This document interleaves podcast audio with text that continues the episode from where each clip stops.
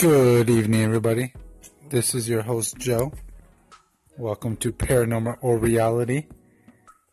So, we've just got done. Sorry for my lack of enthusiasm right now.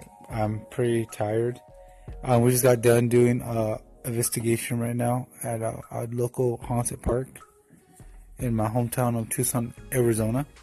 Um, and we caught some we did actually a live stream on Instagram, and while we were doing the live stream, we actually heard one was someone walking in. Uh, there's some leaves, some dry leaves that we heard a, a footstep on, and we also also heard um, two of my crew members heard actually a rock being thrown.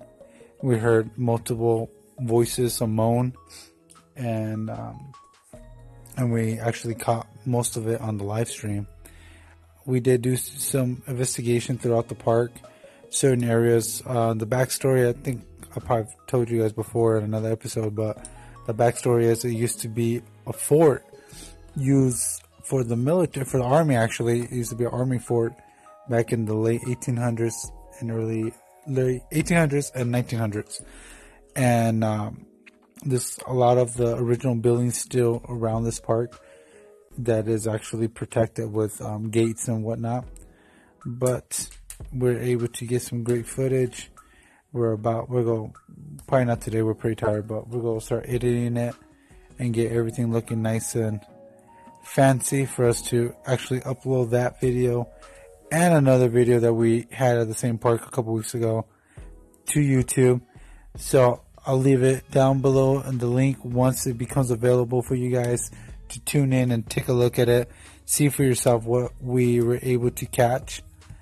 And I'll leave a link.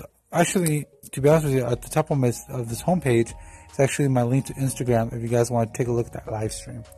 It was pretty, uh, I had about four of them that I actually did and uh, had uploaded to Instagram. So take a look at them, guys. Very entertaining investigation tonight. And I'll leave you with that like I always say, embrace your experience.